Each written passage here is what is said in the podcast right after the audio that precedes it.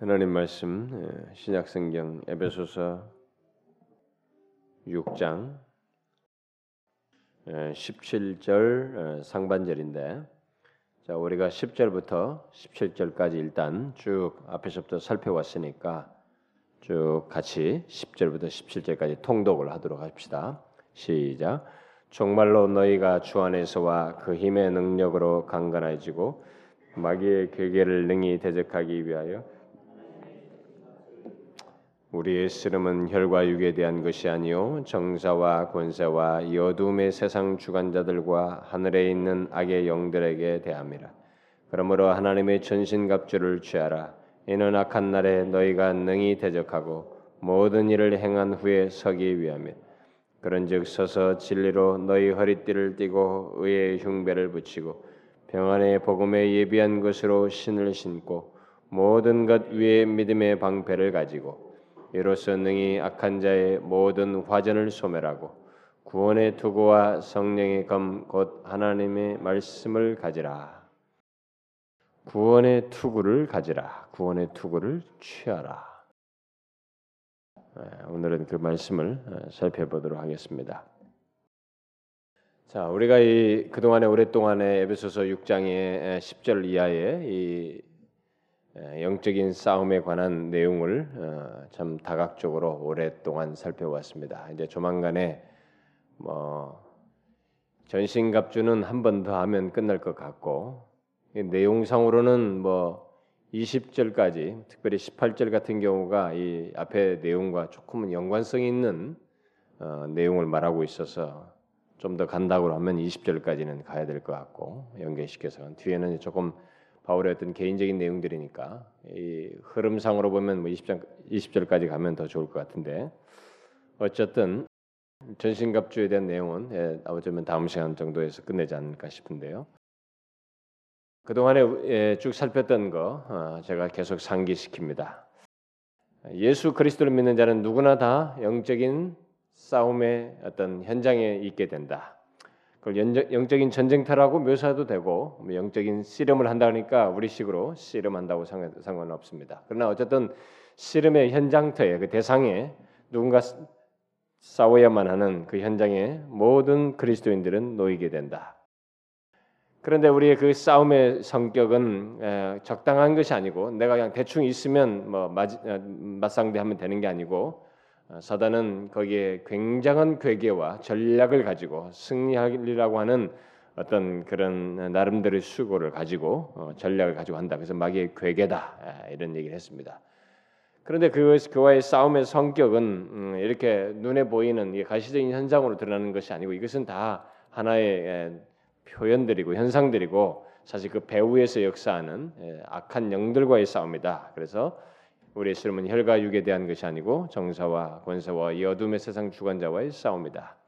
그러면 이런 어, 악한 영과의 싸움을 어떻게 우리가 할 수 있는가? 비록 아내, 남편, 자식, 뭐 일어난 직장, 무슨 일로가 이런 맞물려서 이런 싸움의 현장을 우리가 경험하게 됐지만은 그 배후에서 역사하는 것은 결국 마귀란 말이에요. 마귀가 어떤 괴계를 가지고 우리를 어떤 식으로든 비참하게 만들고 하나님과의 관계로부터 멀어지려고 하는 이런 괴계를 발휘해서 공격을 해오는데 이런 공격에 대해서 우리가 어떻게 대항할 수 있느냐?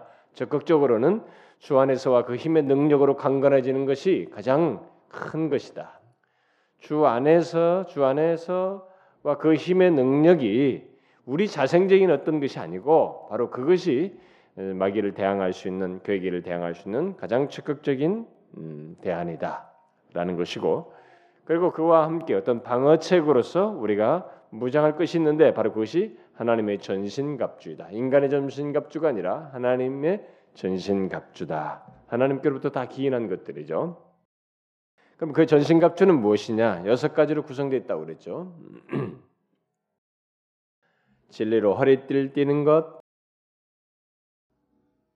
첫 무장이죠. 그 다음에 목에서부터 이 아래까지 어, 보호하는 흉배, 그 다음에 군사의 그 결정적인 것은 군사 이런 모든 싸움에 싸우는 군사의 중요한 것 중에 하나가 발이죠. 예, 발을 무장하는 것입니다. 바로 평안의 복음에 예비한 것으로 신을 신는 것.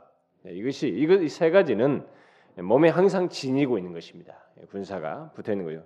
그 나머지 세, 개, 세 가지가 있는데 그것은 방패, 그 다음에 투구, 그 다음 검. 이 세 가지는 항상 지니는 것이 아니고 이제 싸움을 하는 그 필요 때, 그 싸움에 직면할 때, 싸움을 직접 현장에 싸움을 거는 그 상황에서 사용될 수 있는 것, 취하여서 음, 사용하는 것들 예, 그런 성격을 가지고 있죠. 그래서 믿음의 방패 예, 그것에 대해서 지난 시간에 살폈습니다.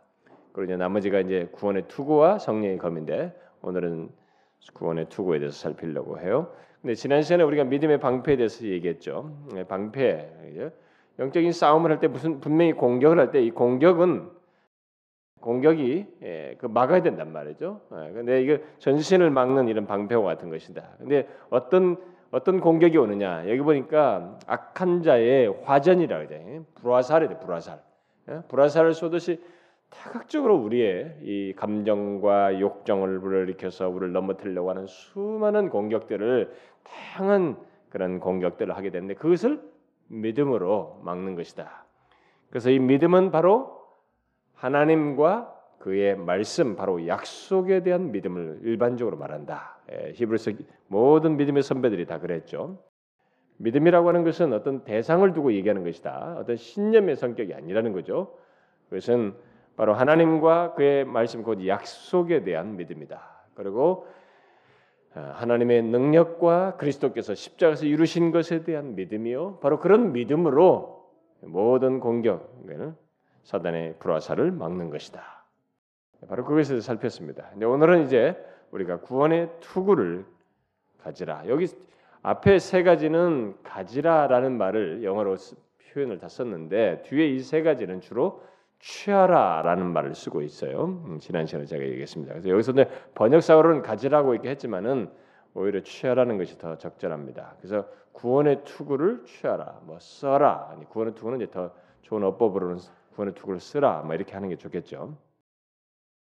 그러면은 이제 바로 이 내용 어, 구원의 투구를 이제 아마 어, 이 무장하는 로마 군사의 무장에서 무장할 때 쓰는 구원의 투구를 분명히 바울이 봤을 거란 말이에요. 자신은 굉장히 로마 군사들과 가까이서 접할 수 있는 기회가 많았기 때문에 감옥에서든 어떤 식으로든. 자 그랬을 때 그는 로마 군사들이 쓴 투구가 아, 참 용이한 거. 이것도 하나의 무장이라는 것을 알게 됐던 것이고 쉴 때는 잠깐 벗어놓게 되고 그러나 싸움을 때는 반드시 착용을 하게 되는 예, 바로 그런 투구를 보았을 것입니다. 그래서 로마 군사들이 적과 싸우기 위해서 무장하는 전신 갑주 중에 이 구, 어, 투구는 음, 주로 이게 아주 단단한 가죽이요. 예, 가죽으로 이게 만들어진 것인데 그이겉 모양은 약간의 이런 그 에, 금속판 같은 거, 또 이런 어떤 금속 조각들이 거기에 덧붙여져 있어서 이렇게 아, 그래도 보호하기 위한 어? 그래서 일종의 가죽 모자죠. 이게 방, 어, 머리를 보호하기 위한 것이지만 이 모자 성격이 그런 것이죠. 그리고 좀 더 이게 이게 잘 장식된 것들 보면 뭐 깃털도 있고 그런데 여러분들 우리가 지금 보고 있는 같은 영화 같은 거 보면 이게 투구를 막 길게 써가지고 여기까지 길게 잡은 것들은 굉장한 장식품들이에요. 그래서 아주 이제 특별한 그런 경우고 그게 실제로는 역사적으로는 보편적인 병사들이 쓸 때는 이렇게 어, 투구가 이렇게 그렇게 화려하지 않았다고 그래요. 이렇게 물론 이제 화려하게 해서 기타를 달았던 것도 있지만은 아주 단단한 가죽에 금속판 같은 것을 이렇게 붙여서 보호하기 위한 그런 정도의 투구였다고 그럽니다. 어쨌든 로마 군사들은 적이 공격해 온다는 것을 알게 됐을 때 곧바로 방패를 들고 투구를 쓰고 칼을 가지고 적진을 향하게 되는데 이 투구는 머리를 보호할 목적으로 어, 분명히 썼을 것이라고 봅니다. 그렇다면 바울이 우리 그리스도인들에게 영적인 면에서 필요하다고 생각한 이 투구, 이 투구는 무엇을 생각하고 어, 여기에 적용했을까? 우리 그리스도인들에게도 이런 것이 필요하다고 할 때 마귀와 영적인 대적, 마귀 괴계를 발휘해서 우리를 끝없이 공격하는 그 공격을 의식하고 우리에게도 필요한 이 투구를 얘기했을 때 이 투구는 무엇인가를 보호하려고 하는 것인데 도대체 어떤 것을 염두에 두고 이 투구를 우리에게 적용시키려고 했을까? 그것은 당연히 우리의 머리, 곧 우리의 지성, 그야말로 사고하고 판단하는 것을 공격하는 이 마귀의 괴계를 어, 대항할 필요가 있다는 차원에서 이것을 사단이 우리에게 분명히 지성을 지성 지성에 공격하는 거 있다 말 우리가 이미 일찍이 그걸 다 살폈습니다만은 바로 이 지성에 공격하는 것이 있단 말이에요. 우리 생각하고 판단하고 결정하는 이런 부분에 바로 그런 마귀의 어, 우리의 지성을 향한 공격에 대항할 필요를 생각하고 바로 이 문제를 여기에 적용적으로 했다고 볼 수 있습니다. 아, 물론 생각하고 판단하는 것은 곧바로 이게 어떤 걸 딱 생각했을 때 바로 감정적인 동료가 뒤따르는 경우가 보편적이기 때문에 이게 분리되지 않죠. 우리 설명상 분리하지만은 인격의 이런 구성 요소가 이지와 감성과 의지라는 것이 이렇게 탁탁탁 기계적으로 분리되어 있는 것이 아니고 대체적으로 연결되어 있다. 이게 거의 연결돼서 바로 바로 된단 말이에요. 그러니까 딱 분리 완전히 잘라서 설명할 수는 없지만은 분명히 여기에 감정적인 동료나 욕망으로 연결되는 것이 당연히 있겠습니다만은 엄격하게 그래도 구분해서 말하자면은 일단 이 투구의 기능을 생각할 때 주로 우리의 지성을 공격하는 마귀의 괴계를 의식하고 어, 이것을 어, 여기서 바울이 인용했다고 볼 수 있겠습니다. 그러면 마귀가 우리 그리스도인들의 지성을 어떻게 공격한다는 것인가?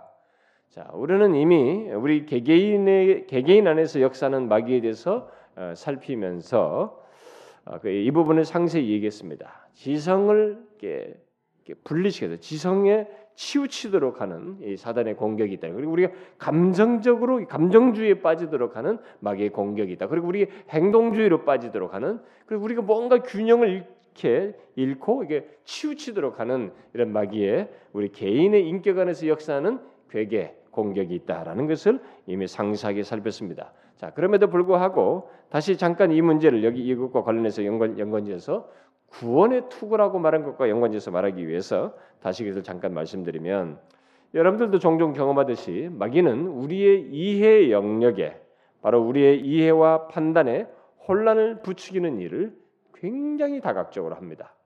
아주 다양하게 이 일을 하지요.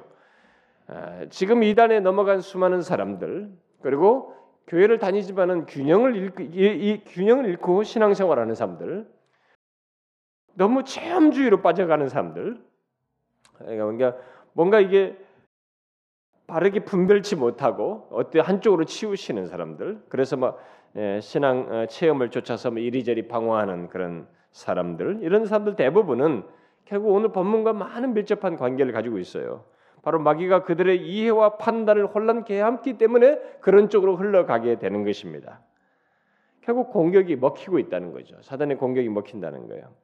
특히 교회 안의 모든 사람들이 어떤 특별한 교리에 어려움을 겪고 어떤 사람들이 성경에는 수많은 교리와 진리들이 있는데 이런 교리에 어려움을 겪고 혼란에 빠지는 경우가 있어요. 이런 것들이 바로 다 지성에 혼란을 야기시키는 마귀의 공격에 해당한다고 볼 수 있습니다. 예를 들어서 구원에 관한 교리, 이 구원에 관한 교리도 굉장히 사람들이 다양해요. 너무 많은 혼란. 그래서 구원파도 있고 이단도 있지 않습니까? 그리고 믿음에 관한 교리, 또 심지어 은사관에 관한 문제는 얼마나 우리가 하는지 모르겠어요. 음? 은사에 관한 문제, 그래서 방은 뭐 이렇게 하면서 은사에 관한 문제도 굉장히 혼란스럽습니다. 또 거룩에 대해서 종말론에 대해서 심지어 뭐 성례 문제까지도 어? 떤 사람들은 오해를 하고 가지고 어 유아 세례가 이 교회는 유아 세례가 주네 이 교회는 뭔가 종교적인 교회가 아니다 그러면서 어? 우습게 판단하는 이런 일이 생기기도 했잖아요. 또 그리스도인의 삶에 대해서 이런 데서 어, 어려움을 겪고 혼란을 겪는 그런 일들이 굉장히 많습니다. 그래서 극단적으로 어떤 사람들은 신앙생활을 이렇게 이런 것을 혼란스러워하고 혼란스러워하면서 마음이 힘들어하다가 신앙 그런 것이 시간이 오래되면서 막 이런 거 제가 다 해보지만은 자꾸 안 되잖아요. 그러니까 뭔가 충족이 안 되니까 그 다음부터 신앙생활하는 것을 피곤해해요. 권태감에 빠집니다. 권태로 예수 믿는 신앙생활이 갈수록 갈수록 권태로워져요. 그래서 뭐 예수 믿어도 별거 없다 말이지. 음? 그러면서 그리스도인의 삶 전체를 이렇게 딱 무장해 해제하려고 하는 신앙생활 자체를 포기하려고 하는 그런 유혹에 빠져들어갑니다. 이런 일이 있죠. 그게 바로 뭐냐? 사단이 원하는 바예요. 바로 그런 공격을 생각하고 이런 말씀이 지금 나오는 것이에요. 우리의 지성으로부터 시작돼서 결국 그렇게 무장해제까지 간단 말이죠. 포기하려고 한다는 거죠. 그런데 여러분 상상해 보세요. 만약 전쟁터에 어떤 뭐 누군가 지금 싸움을 하고 있단 말이에요. 이게 누군가 이게 맞상대하고 있는 영적인 전쟁터에 있단 말이에요. 전쟁을 하고 있는 군사를 생각해 보자 이게 군사가 만약 그런 모습이라면 그 전쟁에서 피곤해하면서 자포자기하고 무장해제한다. 아니 나 도대체 못하겠다. 뭐 싸움이 이게 계속 되지만은 이게 뭐 언제 끝날지도 모르겠고 나 더 이상 피곤해서 못하겠다. 그러면서 무장해제한다고 생각해 보자 이거예요. 그럼 어떻게 되겠어요? 그건 정말 엄청난 일이 벌어지는 거 아니겠어요? 본인에게는 바로 이것이 영적인 싸움에서도 마찬가지라는 거예요. 그러나 의외로 많은 사람들이 예, 하나님의 진리에 대한 불확신과 이 혼란으로 인해서 또 그 밖에 다양한 이유로 판단이 흐려지고 신앙생활 하는 것을 피곤해하고 권태로워하고 심지어 자포자기 하듯이 이렇게 낮아빠져 있는 무기력에 빠지는 이런 일이 있어요. 여러분들 잘 보지 않습니까? 어떤 사람들이 가끔 신앙생활 하다가 갑자기 뭐 자포자기 하듯이 막 미끄러져 가는 경우가 있잖아요. 여러분들의 개인의 경험 속에 그런 일 있지 않습니까? 뭐 신앙생활하고 별거 없네. 뭐 해보니까 하나님의 진리도 뭐, 뭐 옛날에 뭐 좋은 것 같았지만 별로고 말이지. 맨날 그 소리가 그 소리 같고. 그리고 어떤 것은 도대체 이해도 안 되고 말. 그것이 진짜 그런지도 모르겠고 혼란스러워하고 권태로워하죠. 그러면서 무장해제해 버려. 그게 뭐냐 이게. 여기서부터 시작되는 거예요. 그렇게 하면서 뭔가 이 분별력을 상실하고 극단으로 빠지거나 열심인 사람들은 막 그 이게 안 되지 뭔가 채워야지 그러면서 막 더 극단으로 가요 어떤 사람 가지고 막 체험을 한답시고 막 어떤 열정을 다해서 체험을 추구하다가 체험 주의로 빠져버려요 어떤 사람은 극단으로 아예 낮아 빠지거나 어? 무장해지거나 아니면 이걸 뭔가 상쇄해 보려고 말이죠 더 열심을 내다가 분별을 치 못하고 추구하다가 이상한 데로 빠지요. 그래서 사단이 다 원하는 거예요. 사단이 우리가 지난번에 개인 안에서 역사는 마귀의 그 얘기를 얘기할 때 사단은 어쨌든 양극단으로 해요. 이것도 옳은 것처럼 얘기하고 저것도 옳은 것처럼 얘기해서 어쨌든 양극단으로 가서 비참하게 만드는 것이 그게 목적이란 말이에요. 우리 신앙생활에서 그렇게 합니다. 특별히 여러분 이런 거 말고요. 우리들의 이 일상적인 이, 이 기독교 신앙 크리스천들 중에 신앙 여정 속에서 우리가 볼 수 있는 한 가지를 생각해 보면 오랫동안 신앙생활을 해오던 사람들 중에 지난날의 신앙생활과 이 경험에 대해서 마귀의 객에 넘어져 가지고 지난날의 그 신앙생활에 대해서 지금까지 신앙생활한 것이 뭐 별로 아무것도 아닌 것 같고 뭐 내가 뭘 한 것 같지도 않고 뭐, 뭐, 뭐가 하나님이 역사에 따지면 사실 그건 다른 사람들도 비슷해 보고 있을 수 있는 것 같고 인생 살다 보면 그 정도 경험 다 하는 것 같고 어, 제가 그런 걸 사단의 재해석이라고 그랬죠. 음. 과거에 뭐 어떤 체험이 있었다고 하지만 그때 내가 뭐 조금 이게 잠깐 이게 착각하고 기분이 좀 울적하고 막 그래서 그런 것 같고, 응? 그래서 지금까지 아무것도 없, 없는 것 같고, 그러니까 그런데다가 지금 뭐 특별히 채워지는 것도 없고, 그러니까 신앙생활이 자꾸 피곤해요. 어, 그냥 교회도 가는 것도 자꾸 더 오라고 하는 것도 그것도 싫고, 신앙생활하는 것을 피곤해하며 권태로워하고, 그래서 자꾸 한 걸음 한 걸음 뒤로 물러나면서 무장해제하는. 그래서 지극히 수동적인 신앙생활을 갖거나 자포자기하는 모습으로 나아가는 이런 모습이 오래 신앙생활하는 사람들 중에도 있어요. 신앙생활 하다가 그런 모습을 취하는 사람들이 있습니다. 그게 다 뭐냐는 거예요. 바로 마귀가 우리의 지성을 공격함으로써 생기는 것들이라는 거예요. 마귀는 우리 그리스도인들이 우리 그리스도인들의 생각에 이런 공격을 정말로 전략을 세워서 이 괴계라고 하는 것처럼 전략을 가지고 공격을 합니다. 그러면서 자, 그래 네가 그동안에 계속 영적인 싸움을 싸워 왔다지만 그게 뭐냐? 했는데 결과가 뭐야? 그 결과가 무엇이냐 말이죠. 아무것도 없지 않은가? 응? 그리고 네 주변에 보는 네 주변에 다른 사람들도 봐라 이게. 하다가 뭐 다 쓰러지고 뭐 죄범하고 미끄러지고 막 저렇게 비참하고 힘들어하고 전전 근거하는 모습 안 보이냐? 야? 그러면서 특히 상태가 안 좋은 어떤 사람을 상기시키는 그 중에서 누가 영 진실을 깨어서 막 모범적인 신자는 그럴 때또 상기가 안 되고 바로 이게 좀 비참해하고 그래도 오래 다니다가 좀 갑자기 요즘 시험에 들고 어려운 사람 그런 사람들을 딱 상기시키면서 자 뭐라 이게요? 오랫동안 예수 믿지만 저리 저런 저런 꼴이 되지 않는가? 저렇게 낮아빠져 가지고 요즘 시험에 들 힘들 뭐 어렵다고 예수 믿는 것도 엉망이라고 말이지. 아무것도 아닌 것처럼 말하지 않는가? 누구 누구를 봐라 말이지.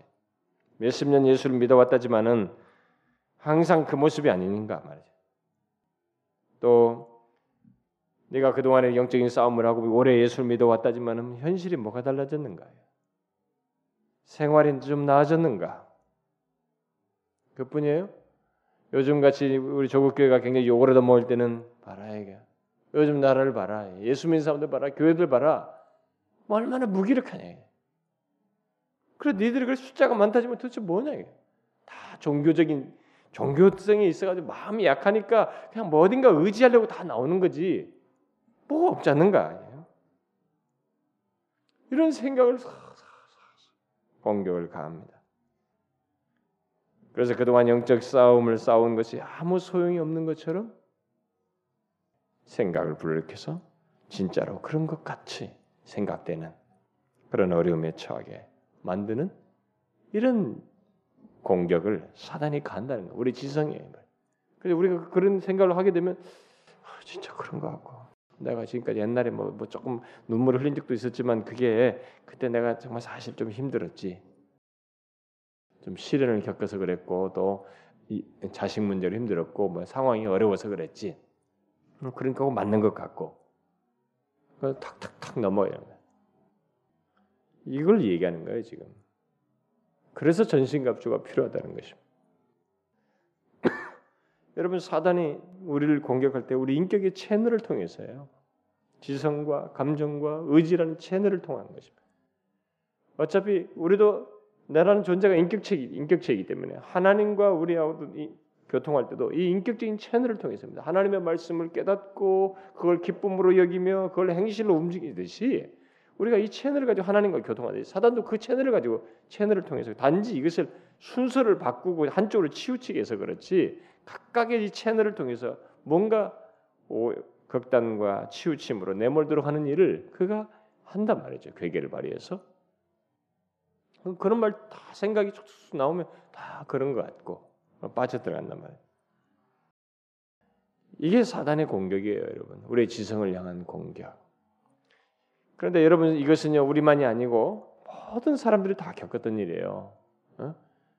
특별히 환경적으로 어려움 속에서 그런 사단이 주는 공격은 굉장히 호소력이 큽니다. 내가 굉장히 어려울 때, 막 절망하고 막 정말 상황이 진짜로 안 좋을 때 이런 사단의 우리의 지성을 향한 우리 생각과 판단에 미치는 어, 불쑥 떠오르게 하는 이런 악한 생각들을 통해서 우리에게 지성의 공격을 가는 사단의 공격은 상당히 설득력이 있어 보여요. 그리고 그때 어필이 되는 경우가 많습니다. 근데 여러분 성경을 보게 되면 성경에도 그런 사례가 참 많지 않습니까? 그런 공격을 받는 사례가. 그래가지고 사고와 판단의 어려움을 겪고 신앙생활을 하는 것을 굉장히 힘들어하고 막 그 포기해야 되는가 말인가 막 갈등하면서 시련을 겪는 그런 경험을 했던 사례들 성경이 굉장히 많죠. 여러분들이 그런 시각에서 성경을 찾아보면 사례들이 굉장히 많습니다. 그 중에 제가 몇 가지 대표적인 사례만 한번 얘기를 해드리면 가장 대표적인 것이 그 뭐 히브리서 수신자들이라 볼 수 있어요. 에, 히브리서의 수신자들은 유대교에서 개종한 유대인들입니다. 근데 유대인 유대교에서 이들이 처음에 유대인들이었는데 이들이 처음에 복음을 들었을 때 이 복음이 주는 것은 굉장히 했어요. 자기들에게 아, 맞았어요. 모든가 그래서 자신들에게 감격도 있었고 막 어떤 기쁨도 있었고 뭔가 하늘의 빛을 비추어서 그 맛을 보는 그런 경험들을 했습니다. 히브리서에서 그런 걸 시, 시사하고 있잖아요. 그러면서 그들은 그리스도인의 신앙생활을 하기 시작했고 그러면서 한동안 굉장히 기뻐했습니다. 그런데 그들이 유대인들로부터 박해를 받게 되죠. 그 예수를 믿게 된 것으로 인해서 심지어 이방인들까지 예수 믿는 자들 그 당시 그때 당시에 이렇게 어? 어, 왕따시키는 말이죠. 이런 경험들이 있었다 있어요. 그래서 경제적인 손실을 보게 하는 예수 믿는 사람들의 그것을 상업적인 손실을 주는 그런 일들이 있었단 말이죠. 예, 그런 상황 속에서 그들은 자신들이 믿, 들었던 말씀 그걸 지금 붙들고 있는데 어, 뭐, 특별히 뭐겠어요? 주님께서 다시 오셔서 그의 왕국을 세우실 것이라는 말씀을 들었고 자신들에게 그 분명한 어, 이 영광스럽게 하실 구원이 있다는 그런 것을 다 들었지만 사실 지금 상황이 예수 믿고 지나오지만 이런 상황 속에서 계속 되는 것은 없고 어? 뭔가 그런 것을 그렇다고 하는 증거가 현실적으로 금방 드러나는 않고 계속 핍박은 가중되고 그러면서 특별히 유대교 어, 유대교에 속한 유대인들이 자신들로 다시 돌아오라고 하면서 어? 너희의 믿음은 헛것이다고 너희들이 잘못 믿는 것이다고 어? 구약의 구약의 이 원래 이 너희들이 지금 믿는 것은 이걸 니네가 잊어버리고 이걸 구약을 다 무시하고 어? 율법을 무시하고 이렇게 믿는 거 이건 아니다. 예? 너희들 의식도 지내야 되고 뭐도 되고 율법도 지게 할례도 받고 뭐 이런 이런 걸 하면서 자꾸 이게 정통한 것이다 말이지. 너희들이 믿는 것은 헛것이고 반쪽짜리다 말이지. 이렇게 하면서 흔들단 말이죠. 거기다 대고 핍박이 있고 힘드니까 뭐 논리적으로도 이게 또 맞아 보인데다가 환경도 어렵고 그래서 그들이 혼란케 되죠. 그때 그들이 그 유대교도자들이 계속 돌아오라고 다시 돌아오라고 할 때 그들은 정말로 갈등했습니다. 히브리서에 보면 그들이 진짜 글로 돌아가려고 많이 미혹되고 있는 장면이 거기에 시사되어 있어요. 바로 그것이에요. 그들의 지성에 사단의 공격을 가한 것입니다. 그 어려움 가운데서. 그래서 내가 뭐 예수 믿으면 처음에 그런 특별한 어떤 일이 있었 경험이 있었고 뭐 좀 뜨거운 것이 있었지만은 사실 그 아무것도 아닌다고. 뭐 되는 게 있어야지. 뭐가 주님이 오신다는데 뭐 사인도 없고 말이지. 진짜 그런 것 같다. 그러면서 저들은 말은 맞아 보이고 어? 세상 사람들의 말은 더 맞아 보이고 그래서 미혹되는 거죠. 그래서 그들은 아예 영적 싸움을 포기하려고 하는 유혹에 시달리게 되고 그렇게 넘어가는 사람도 있었던 것이죠. 바로 그런 일이 성경에 있었습니다. 그러니까 1세기 당시에 히브리 수신자들은 다수가 그런 유혹을 받았어요. 그러니까 사단의 사단이 그들을 1세기 당시에 얼마나 많이 공격을 했는지를 보여주는 것입니다. 그들의 지성이 공격을 강한 것이.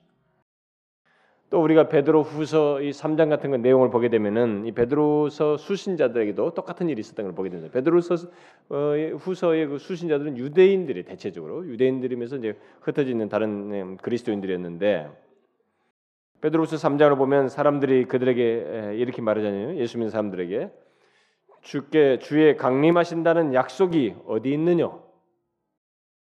조상들이 잔 후로부터 너희들의 조상들이 죽은 뒤로부터 만물이 처음 창조될 때와 같이 그냥 있지 않은가? 언제 그런데 지금 그대로 저 세상이 여전히 이 조상들이 있었던 그 천지 창조이 그대로 돌아가고 있잖아요. 응? 언제 주의 강림하신다는 약속이 도대체 뭐 언제 이 언제 이루어진다는 거야? 세상이 그대로 있지 않는가? 어, 그분이 언제 오신다는 거야 도대체? 그러면서 이 조소에 비웃었던 것이죠. 결국 마귀는 당시 그리스도인들에게 계속 예수 그리스도를 믿는 것이 무의미하다는 거예요. 하나님의 약속을 믿고 뭐 너희들이 고난을 당하며 영적 싸움을 하는 것이 사실 아무 소용이 없지 않느냐? 뭐가 달라지냐? 약속대로 되고 있느냐? 그냥 그 모습이지 않느냐. 공격을 가.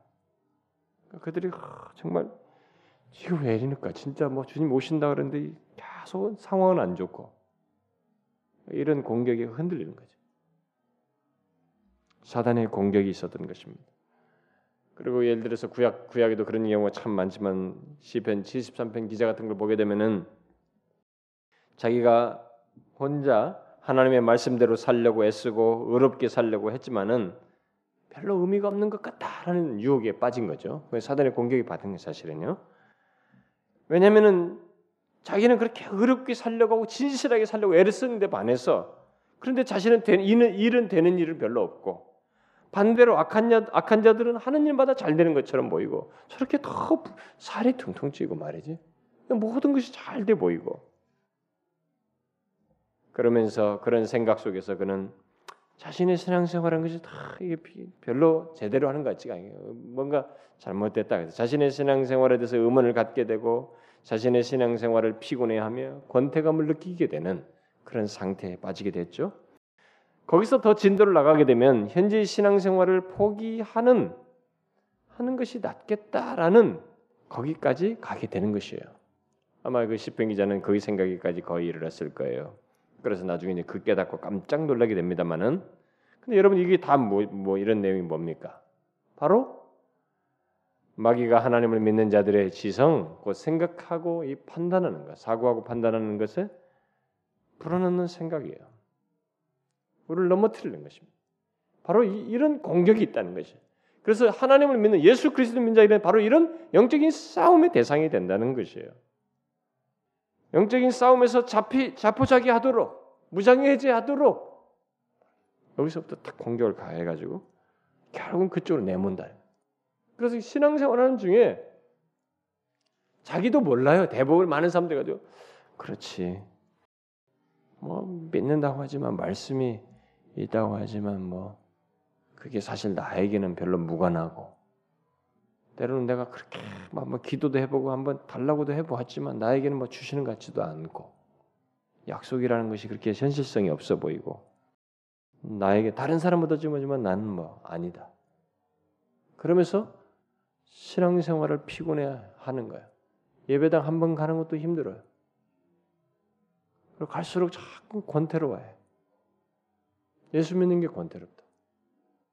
예배 드리는 것이 싫어. 귀찮아져요. 서서 뒤로 미끄러지는 거예요. 여러분 기독교 신앙생활에서요. 서서 뒤로 미끄러지는 것이 그게 정상이 아니에요, 여러분. 그럼 분명히 이유가 있어요. 제가 어, 가끔 여러분들이 얘기하잖아요. 당신에게 나태함이 생기고 주님께 나가는 것이 싫어지고 갈수록 점점점 더디어져 가는 것이 주님 앞에 말씀을 듣고 하나님께 예배하는 것이 점점 더디어 가는 것이 우연하게 있지 않다는 거예요. 그런 것이. 모르겠어요. 어떤 사람은 뿌락뿌락하게 무슨 뭐 직장과 어떤 특별한 일에 매여서 어떤 일시적인 순간에 그러다 몰라도 자신이 모든 상황이 다 되는데도 불구하고 자신이 점점점 뒤로 물러날 때는 이유가 있어요. 거기에는 분명히 사단의 공격이 있고 그것에 넘어간 자신이 있어요. 그래서 무장해제, 권태로워하면서 무장해제까지 빠져들은 결국 패배하는 영적인 싸움에서 패배하는 그런 경험들이 있기 때문에 그런 것이에요. 자, 그러면 바로 그런 마귀의 공격에 대해서 이와 같이 우리의 지성의 공격을 가해서 무장 해제까지 하는 자포자기 하도록까지 하려고 하는 이런 마귀의 공격에 대해서 우리는 어떻게 해야 되는가? 어떤 방어책이 있어야 되는가? 자, 어떤 방어책이 여기 제시되고 있어요? 바로 저게 이 로마 군사의 이 머리를 공격하는 것을 방어 어, 공격을 예상하고 이 투구를 썼듯이 마귀의 우리 지성에 대한 공격에 대응하여서 우리가 구원으로 방어해야 된다라고 말하고 있습니다. 구원으로 방어해야 된다. 자, 그래서 구원의 투구를 취하라. 쓰라라고 말하고 있는 거예요. 그러면 바울이 여기서 투구와 연결지어서 이 마귀의 공격에 대한 방어 무기로서 말하고 있는 구원이라는 것은 구체적으로 무엇을 말할까? 여기서 이 구원, 이 투구를 연결시켜서 그런 지성의 공격에 방하는 것으로서 말하고 있는 이 구원이라는 것은 구체적으로 무엇을 말하겠을까? 뭘 것 같습니까, 여러분? 나는 구원받았어. 나는 구원받은 그리스도인이야. 라는 것을 기억하는 것일까요? 어, 어떤 사람들이 강조하는 바대로 그런 내용도 내포할 수 있어요. 분명히 우리가 내가 구원받았다라는 것을 기억하는 그리스도로 말미암아 우리가 구원받은 자이라는 것을 어, 기억하는 것이 어떤 어, 방하는 하나의 내용이라고 말해도 뭐 완전히 배제할 수가 없죠. 그러나 바울이 여기서 투구에 해당하는 내용으로 말한 이 구원은 아, 이 바울이 다른 데서 이것과 연관지어서 말한 것과 아, 맞물려 생각해 보는 것이 더 쉽습니다. 거기에 더 적절한 표현을 하고 있으니까요. 한번 그것을 찾아보는 게 좋겠네요. 뒤에 여러분 데살로니가서를 한번 보십시오. 데살로니가서 데살로니가 전서 5장 8절 한번 읽어봐요. 다 같이 시작. 우리는 낮에 속하였으니 근신하여 믿음과 사랑의 흉배를 붙이고 구원의 소망의 투구를 쓰자. 여기도 흉배와 투구를 얘기하는데 이 투구를 말할 때 구원의 투구라고 말하지 않고 뭘 해요? 구원의 소망의 투구다 이렇게 말하고 있습니다.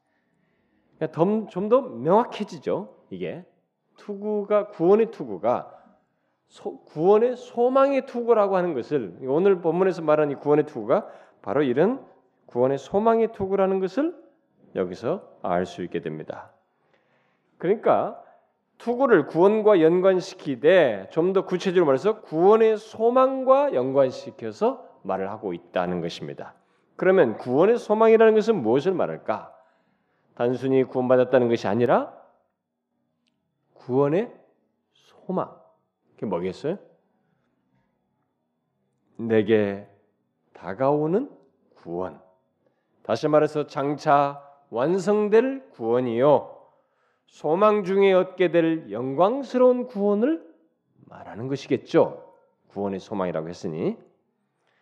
자, 이것은 이 세상에서 어떤 공격을 받고 시련을 겪고 우리의 생각이 막 혼란을 겪고 어려울 때 그것을 막을 수 있는 아주 중요한 무기 중에 하나예요. 그래서 성경에는 소망에 대한 내용으로 가득 차 있습니다. 그게 계시록까지 가득 차 있어요. 그렇죠?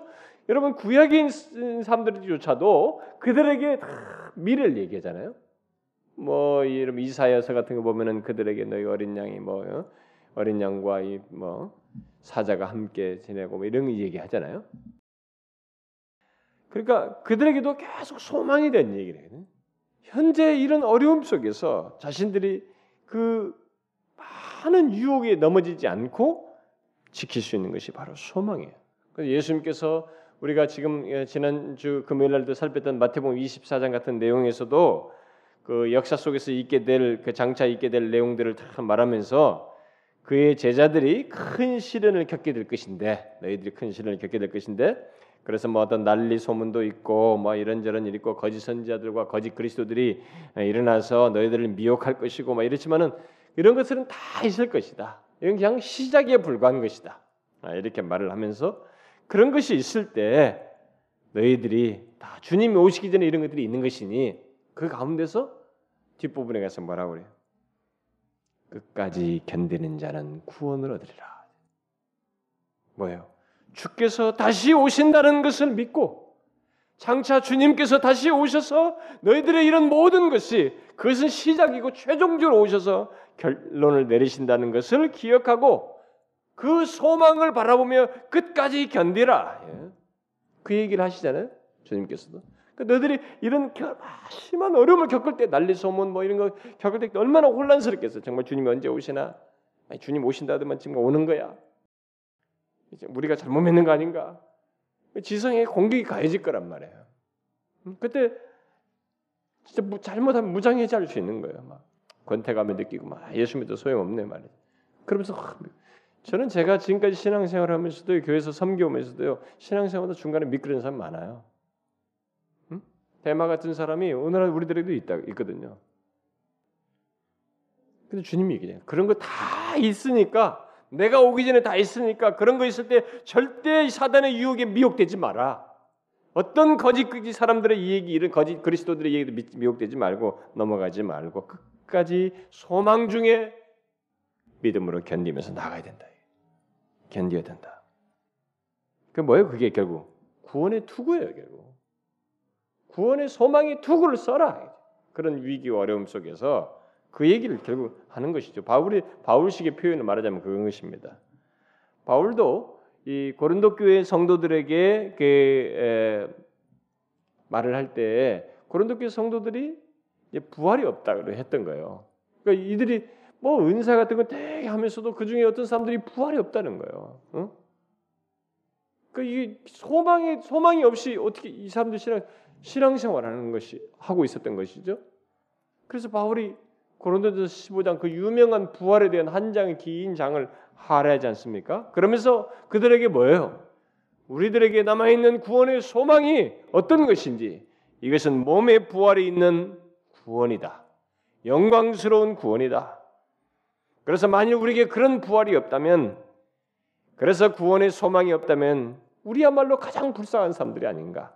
아예 캐사라세라고 놀아버리지 이게 뭔 바보짓이냐 이거예요. 이게 그러면서 우리 그리스도인들에게 최종적으로 있게 될 부활, 우리 몸이 영화롭게 되는 영화롭게 되는 그 부활이 있다는 것. 그래서 그 부활을 통해서 우리의 믿음이 헛되지 않는다는 것을 결국 확인하게 될 것이다.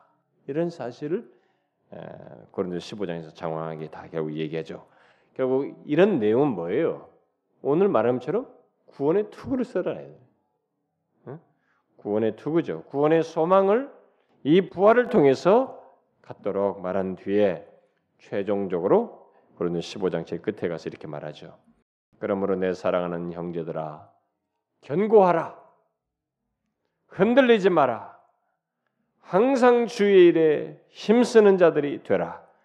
이는 너희 수고가 주 안에서 헛되지 않을 줄을 알미니라. 이렇게 말. 부활 얘기를 한 다음에 이 얘기한 것이에요. 다시 말해서 영적인 싸움을 하면서 너희들의 생각을 혼란케 하고 부활이 없다고 하면서 소망도 없이 살아가는 이런 것이 아니라 그렇게 미혹되지 말고 이 땅에 이 땅을 사는 신앙 여정이 결코 헛되지 않다는 것을 너희들이 영적 싸움을 살아, 싸우면서 사는 이 싸움이 이 인생의 여정이 결코 헛되지 않다는 것을 잊지 마라. 마귀가 아무리 우리에게 네가 그렇게 열심히 신앙생활하고 영적인 싸움을 해도 소용이 없다. 결과가 뭐냐? 그래가지고 결국 어떻게 된다는 거야? 죽으면 끝이지 않는가?라는 생각을 아무리 너희들에게 갖게 해도 넘어가지 마라. 견고하라. 흔들리지 마라. 오히려 더욱 주의 일에 힘쓰는 자가 되라. 이렇게 말한 것입니다. 왜냐하면 그렇게 우리가 보낸 신앙의 여정이나 수고와 영적인 싸움 그런 것들이 결코 헛되지 않다는 것을 확인하게 될 것이기 때문에 그걸 기억하고 그 소망을 바라보면서 흔들리지 말고 오히려 더욱 힘쓰는 자가 되라. 그렇게 말한 것이 결국 다 소망이에요. 우리의 이 지성의 혼란에 대한 대답으로서 이 구원의 소망을 얘기한 것입니다. 또 바울은 그 고린도 전서에서뿐만 아니라 또 다시 고린도 어, 교회에다가 편지를 보낸 또 고린도 후서에서도 특별히 자신의 그런 경험, 현실 속에서 겪는 많은 시련 속에서 이 지성의 공격을 받아서 혼란을 가지고 마치 신앙을 자포자기하고 미끄러질 수 있는 그런 위기에 빠질 수 있는 그들에게 그런 맥락에서 또 다시 권면하죠. 아, 고린도후서 4장 같은 거 보면은 고린도 교 성도들에게 그들이 아무리 혹독한 시련을 겪어도 그들이 구원의 투구, 아, 구원의 소망의 투구를 쓰고 견디한다고 하는 그런 논지에서 여러 설명들을 하죠. 그 유명한 말씀이죠. 우리가 지난번에 은혜 시리즈 할 때 살폈던 것인데 한번 보세요, 여러분. 고린도후서 4장을 한번 보세요. 고린도후서 4장 자, 먼저 8절 9절 한번 읽어 봅시다. 8절과 9절만 읽어 봐요. 시작. 우리가 사방으로 우겨쌈을 당하여도 쌓이지 아니하며 답답한 일을 당하여도 낙심하지 아니하며 핍박을 받아도 버림받지 아니하며 거꾸로 뜨림을 당하여도 망하지 아니하고 지금 현실은 뭐예요? 사방으로 우겨쌈을 당하고 답답한 일을 당하고 핍박을 받고 거꾸로 뜨림을 당해. 낙심할 수 있어요 거기서. 거기서 미끄러질 수 있습니다. 그냥 거꾸로 들으면 당할 수도 있어요. 무장해제할 수 있는 그런 상황이에요. 근데 이런 것들을 이 사람들이 어떻게 견디느냐 이거. 거기에 대해서 이런 경험을 하지만 자신들이 어떤 소망을 가지고 견딘다는 것을 뒤에 덧붙이죠. 여러분 13절 14절 어, 한번 읽어 봅시다. 13절 14절 시작. 기록한 바 내가 믿는 거로 말하였다 한 것 같이 우리가 같은 믿음의 마음을 가졌으니 우리도 믿는 거로 또한 말을 하노라. 주 예수를 다시 살리시니가 예수와 함께 우리도 다시 살리사 너희와 함께 그 앞에 서게 하실 줄을 아노니 우리가 어떻게 된다고요? 예수를 다시 살리신 것처럼 예수와 함께 우리도 다시 살리실 것이다. 이런 소망을 얘기하지 않습니다. 응? 그것으로 이걸 견디고 있는 거예요. 그, 그 상황에서 예, 위험에 빠질 수 있고 혼란할 수 있는 그들에게 그래서 바울은 이 소망이 없다면 낙심할 수밖에 없지만은 우리는 이 구원의 소망으로 해서 낙심하지 않는다. 그러면서 덧붙이지 않습니까? 그 뒤에 우리가 지난번 살폈던 내용이에요. 16절부터 18절 다시 한번 읽어봐요. 16절부터 18절 시작. 그러므로 우리가 낙심하지 아니하노니 겉사람은 후패하나 우리의 속은 날로 새롭도다.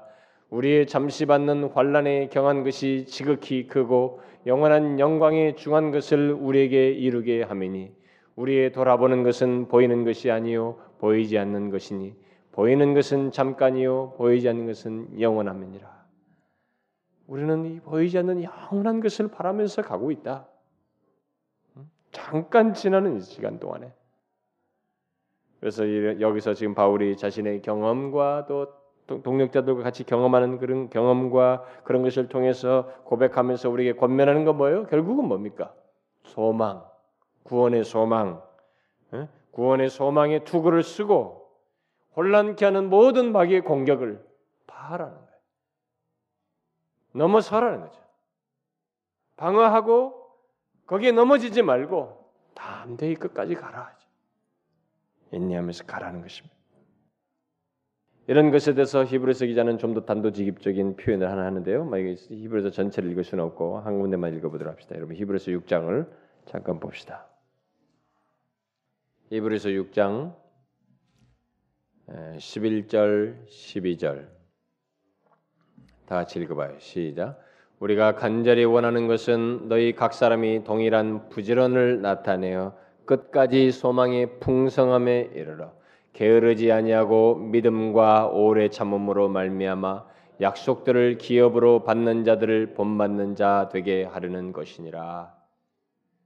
여러분 소망의 풍성함이 이르러야 된다. 예? 너희 각 사람이 동일한 부지런함을 나타내 가지고 그냥 아이 뭐, 뭐 나중에 구원 받겠지. 하나님께서 우리에게 참 좋은 걸 주신데 부활한데 이 정도가 아니고 이 소망이 부유해야 된다는 거예요. 어? 이 소망이 넘쳐야 된다는 것이에요.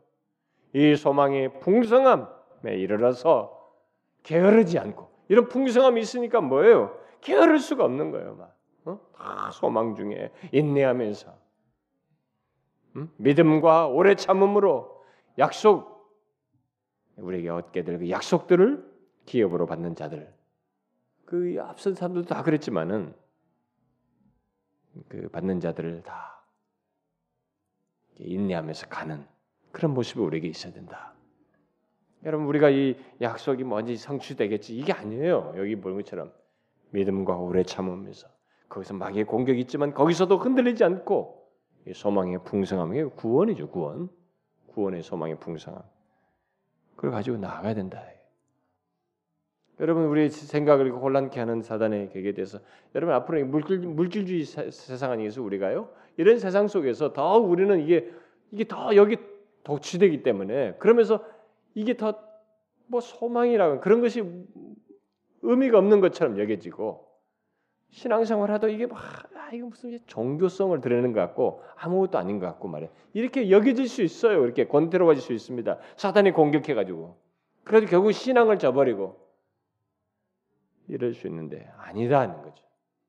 그런 너희 생각의 공격을 가는 사단의 것을 우리에게 남아 있는 이 구원, 영광스러운 구원, 영화롭게 될 구원, 그것을 소망하면서 그것이 있다는 것을 기억하고 그 괴계를 물리쳐서 인내하면서 나가야 된다. 여러분, 여러분과 저는 최종적인 구원, 그런 영광스러운 구원을 앞에 두고 있습니다. 우리들을 일반적으로 구원을 얘기할 때 우리들은 이미 죄 사함을 받아 의롭담을 얻어서 이미 과거의 구원을 얻었다는 말을 써요. 예수 그리스도를 믿는 자는 누구든지 구원을 얻었다라고 말합니다. 그러나 이 구원은 현재 우리가 영화롭게 되기까지는 또 구원을 얻고 있는 과정이에요. 그래서 빌립보서에서 구원을 이루라라고 한 것처럼 구원을 이루고 있습니다. 우리는 이루는 과정, 어떤 면에서 이 성화의 과정, 예?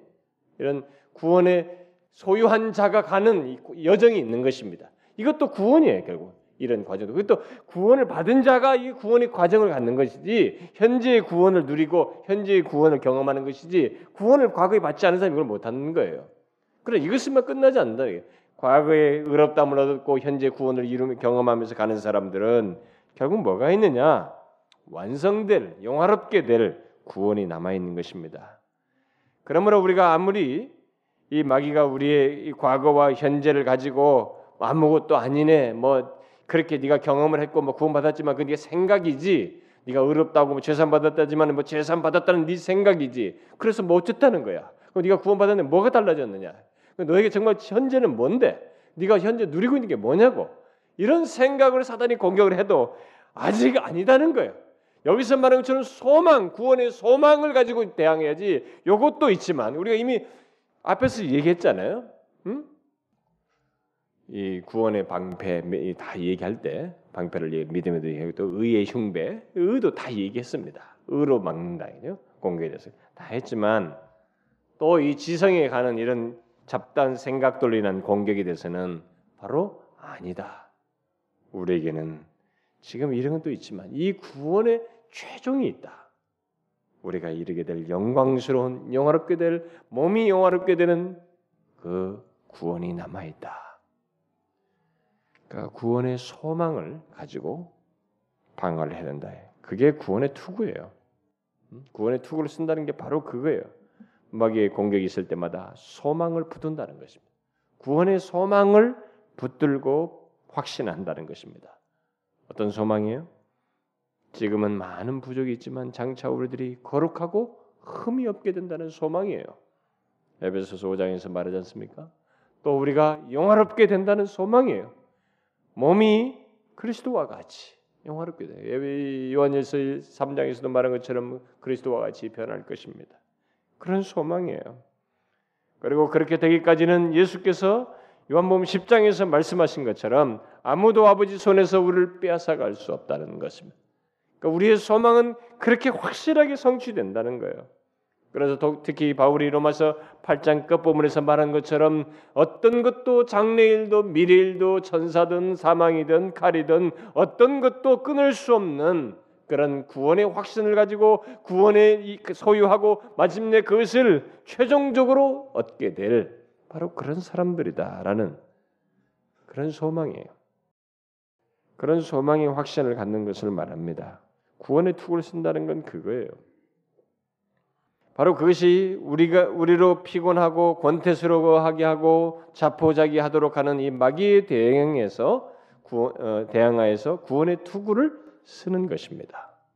무슨 말인지 아시겠어요? 구원의 투구를 쓴다는 말이 그럼 여러분 우리에게 성취될 확실한 소망을 붙잡아야 됩니다. 우리가 물질주의 세대가 물질 적인 환경에 이 물질주의, 황금 만능주의 사회 속에 우리 살다 보니까 소망에 대해서 얕잡아 보게 됩니다만은 아니에요. 우리는 이것이 없으면 넘어집니다. 오히려 신앙이 권태로워져요.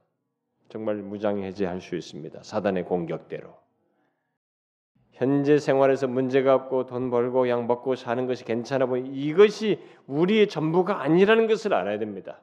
이렇게 하게 되면 우리 생각에 사단의 공격이 가해진 것이 먹혀서 결국 무장해제한단 말이에요. 신앙생활을 권태로 한단 말이에요. 아니다는 거죠. 우리에게는 남아 있어요. 아까 이 히브리서 6장에 읽은 것처럼 너희들이 부지런해야 된다는 것이에요. 부지런하게 소망의 풍성함에 이르도록 우리에게 성취될 확실한 소망을 붙잡아야 됩니다. 아무리 현재가 막막하고 어떤 면에서 예수 믿는 것이 아무 의미가 없는 것처럼 여겨질 정도로 현실이 힘들고 뭐가 되는 것이 없어 보여도 사단이 그러면서 우리에게 정말로 그렇다고 아무리 많은 생각을 집어넣어도 우리는 이 영광스러운 구원이 남아 있어요. 의롭담을 얻은 자에게 있게 되는 영화롭게 되는 몸이 영화롭게 되고 그리스도와 같이 변하게 되는 그 구원이 남아 있습니다. 이 구원의 소망을 붙들어야 된다는 거예요. 여러분 예수님도 십자가를 지실 때 자기 앞에 있는 즐거움을 위하여 인내하며 십자가를 참으셨습니다. 그 얘기를 히브리서 기자가 말하면서 우리도 주 예수를 그처럼 그분 그분을 우리도 바라보자. 바로 그러하신 주님을 바라보자고 하지 않습니까? 결국 우리도 우리 앞에 있는 것을 영화롭게 될 그 구원을 소망하면서 예수님처럼 인내하자는 거예요. 응? 넘어뜨리게 하고 생각을 흔드는 많은 그런 것이 있어도 넘어지지 말고 그 공격이 마귀의 공격에 대항하면서 겨우 구원의 투구를 쓰고 방어하자는 것입니다. 여러분 우리는 우리에게 성취될 것을 소망하면서 하루하루를 사셔야 합니다. 여러분과 저에게 지금 사는 게 전부가 아니에요. 우리가 이 세상에 아무리 좋은 것을 경험해도 이것은 진짜 먼지와 같아요. 우리가 나중에 경험하고 소유하게 될 누리게 될 모든 것을 보면 정말 먼지만도 못한 하찮은 것이에요. 우리에게는 그 영광스러운 소망이 있습니다. 이것에 이것이 풍성해야 됩니다. 이 소망의 풍성함에 우리가 모두 이르러야 돼요. 그래야 이 마귀의 공격이 우리에게서 크게 효력을 발휘하지 않습니다. 여러분 잘 보세요. 갈수록 세상이 살만하고 뭐 이렇게 할 때 사람들은 미끄러져요. 사단이 일단은 우리의 지성에 공격을 가게 되면요. 하나님으로부터는 어떤 식으로든 멀어지는 현상이 생길 수 있어요. 뭐 무장해제하고 권태감에 빠져서 뭐 어? 자포자기하는 것도 있겠지만은 어떤 식으로 해? 종교적 충족을 대신하려고 해서 극단적으로 갈 수 있고 이상한 대로 치우칠 수 있는 어떻든 말하자면 일이 결과적으로 생길 수 있어요. 사단의 공격이 먹히면 그래서 중요한 것이에요, 여러분. 이걸 분별하고 대항하는 것이 구원의 투구를 반드시 쓰는 것이 필요로 한 것입니다. 구원의 소망의 투구를 반드시 써야 한다는 거예요. 이 마귀의 공격이 돼서 소망, 소망을 붙들어야 된다는 거예요. 우리 구원의 소망을 붙들어야 된다는 거예요. 그걸 확신해야 된다는 것입니다. 로마서 8장 끝부분을 주목해야 돼요. 많이 읽어봐야 돼요. 제가 얼마나 좋아하는 구절입니까? 많이 인용합니까? 여러분에게 제가 정말 몇십 번 인용했을 거예요. 그게 그렇게 필요로 한 것입니다. 여러분 잘 보세요. 많은 신자들이 종교성은 가지고 기독교적인 어떤 건 가지고 있지만 이 지성의 사단의 공격을 받아서 어디로 결국은 멀어지는 쪽으로 가는 사람들이 지금도 있지만 앞으로도 더 있을 거예요. 여러분 조심하셔야 합니다. 정말로 소망의 투구를 써야 됩니다. 이게 마귀의 공격에 대항하는 길이에요. 우리 지성의 공격을 가는 이 마귀의 공격에 대항하는 대안입니다. 여러분 우리가 지금 배우는 이런 모든 말씀들을 하나도 놓치지 마세요. 놓치지 마시고 자신에게 적용하십시오. 항상 우리는 영화롭게 될 소망, 막 그걸 항상 대망해야 됩니다. 기도합시다.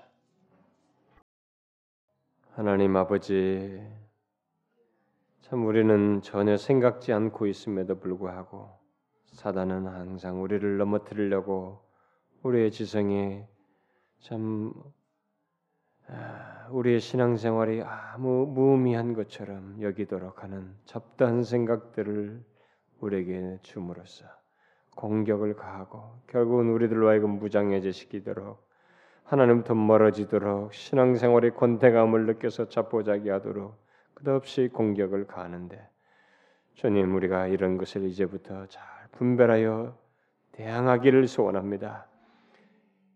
이 구원의 투구를 씀으로써 대항하기를 소원합니다. 우리에게 있는 영광스러운 구원, 그 영화롭게 될 구원, 그것을 소망을 그 그것을 소망하면서 그것에 대한 확신을 가지고 어떤 공격이 있어도 흔들리지 않는 저희들 되기 원합니다. 주님 아직도 우리에게는 이미 받은 구원이 있고 지금도 이루어지는 구원 경험하는 구원이 있지만 완성될 구원이 있기에 사단의 말은 다 거짓말입니다. 그것은 그가 잠깐 우리를 속이는 것들입니다. 그러니 이 구원의 소망을 인하여 든든히 붙잡음으로 그런 모든 거짓된 사단의 괴계를 파하고 이 땅에 사는 날 동안에 더욱 견고하게 소망의 풍성함 속에서 온전한 믿음을 가지고 살아가는 저희들 되게 하여 주옵소서. 예수 그리스도의 이름으로 기도하옵나이다. 아멘.